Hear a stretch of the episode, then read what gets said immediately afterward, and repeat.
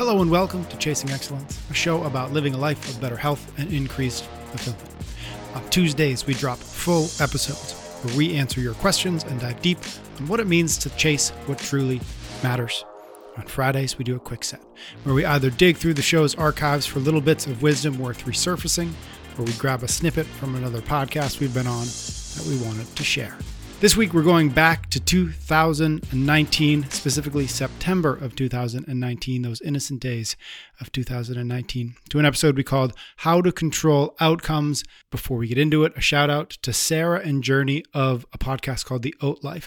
They recently put something up on Instagram about this episode, many, many years later, saying, I didn't realize how much we referenced this one specific episode on our podcast. Highly recommend you give this episode a listen. So, thank you to Sarah and Journey for bubbling this episode back up. It made me go back and re listen to it to remind myself of what it was all about. The link to the full episode, if you're interested, is in the show notes. We kicked it off by talking about the importance and the struggle of focusing on what we control. So, let's take it from there. Why do so many people so often fail to realize this what you said at the beginning which is this fundamental truth. You know and and you know as you're as you're talking i'm thinking about um stoicism. Yep. Is so very much fundamental to, and that's 2000 years old and mm-hmm. and and, and stoicism is predicated on a philosophy that's even older than that. Yeah. So clearly this is something that most people most of the time struggle with how have you gotten to a place where it's so clear to you that this is the answer? Well, it's it's clear to me that this is the answer, but I still struggle. Yeah. I'm a human being and we're all going to struggle.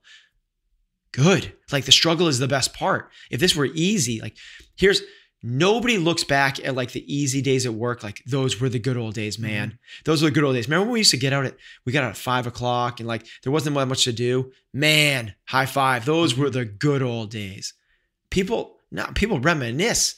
And the good old days are when you had to work so hard to put this um, project together with your team and you came in just below deadline because you did three all nighters in a row. And it was like, man, it was so hard. We had to struggle, but we, that's what people reminisce. The struggle is where it's at.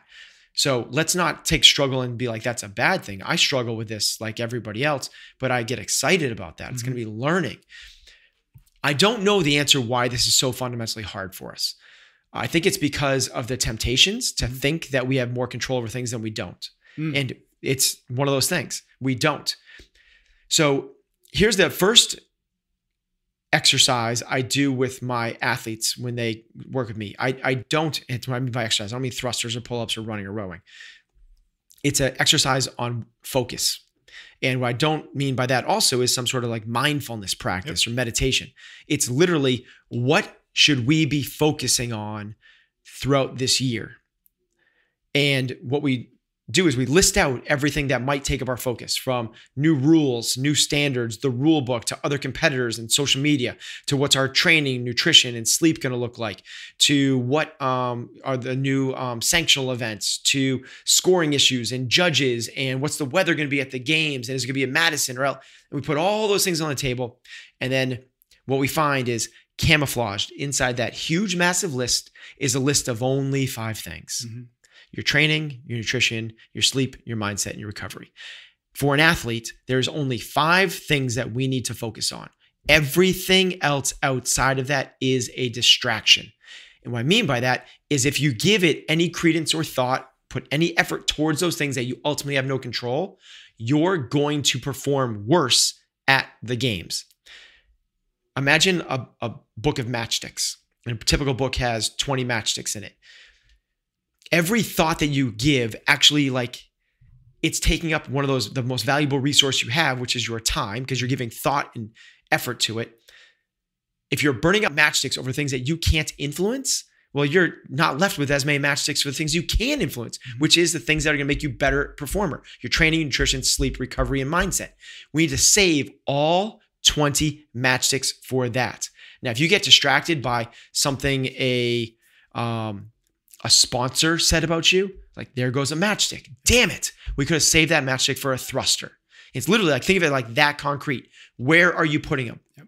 If you're focusing on um, the other competitor going faster than you in a training session, damn it, we could have put that towards another set of muscle ups. It's like you put it that concrete, you start to see the wastefulness of what this looks like.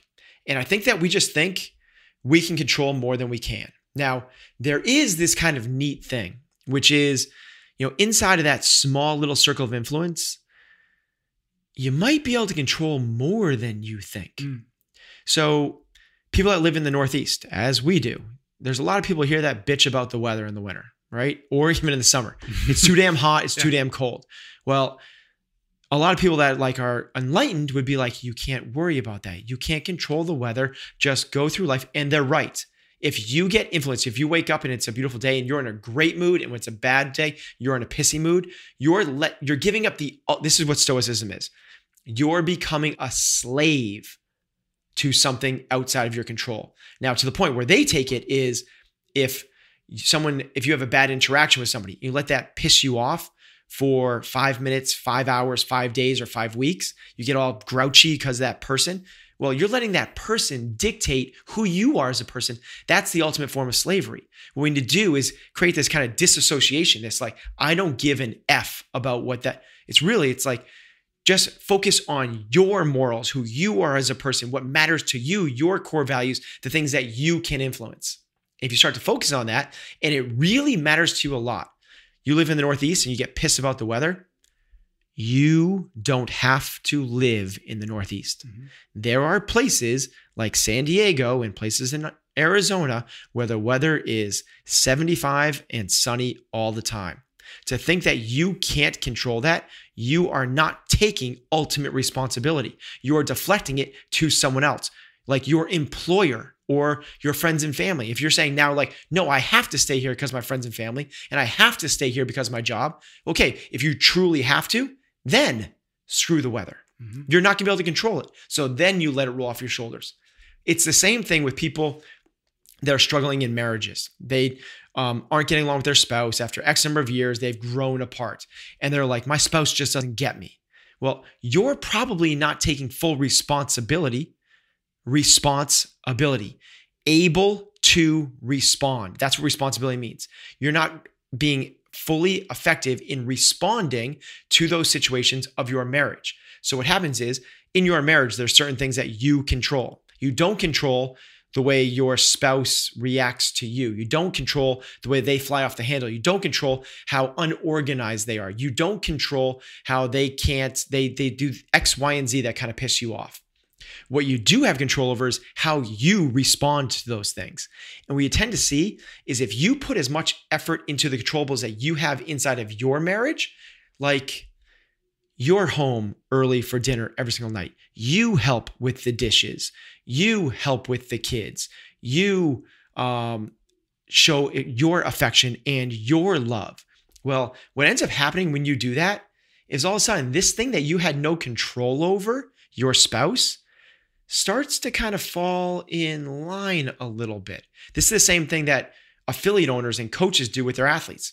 They're like, my athletes won't do that. My athletes come in late. My athletes um, don't listen. My athletes don't want to compete. My athletes would never pay those rates. Well, they won't if you keep on saying they don't, they don't, they don't. You're giving up this thing that you could control, which is you. You pursue excellence in every form and fashion that you can. You invest everything into the relationships that you have with those people. You dedicate as much as you can to tactful conflict resolution and sincere and active listening. And when you start to take total ownership, go a mile deep in these very few things, all of a sudden the things on the fringes that you seemingly could not control before, like the outcomes of our lives, start to fall inside of our control because you realize you have more influence than you than you realize. Yeah, but you don't have influence like the you don't have influence. So you can't change the weather. Yep. But guess what? Like if you really hate it that much, like dude, take ownership, pick up.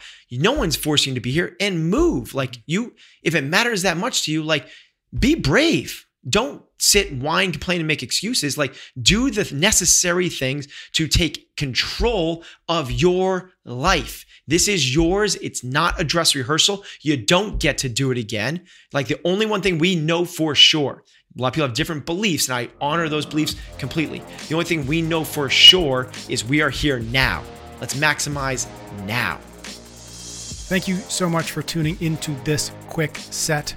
As a reminder, on Tuesdays, we drop full episodes where we answer your questions about the five factors of health, as well as dive deep on what it means to live a life of excellence.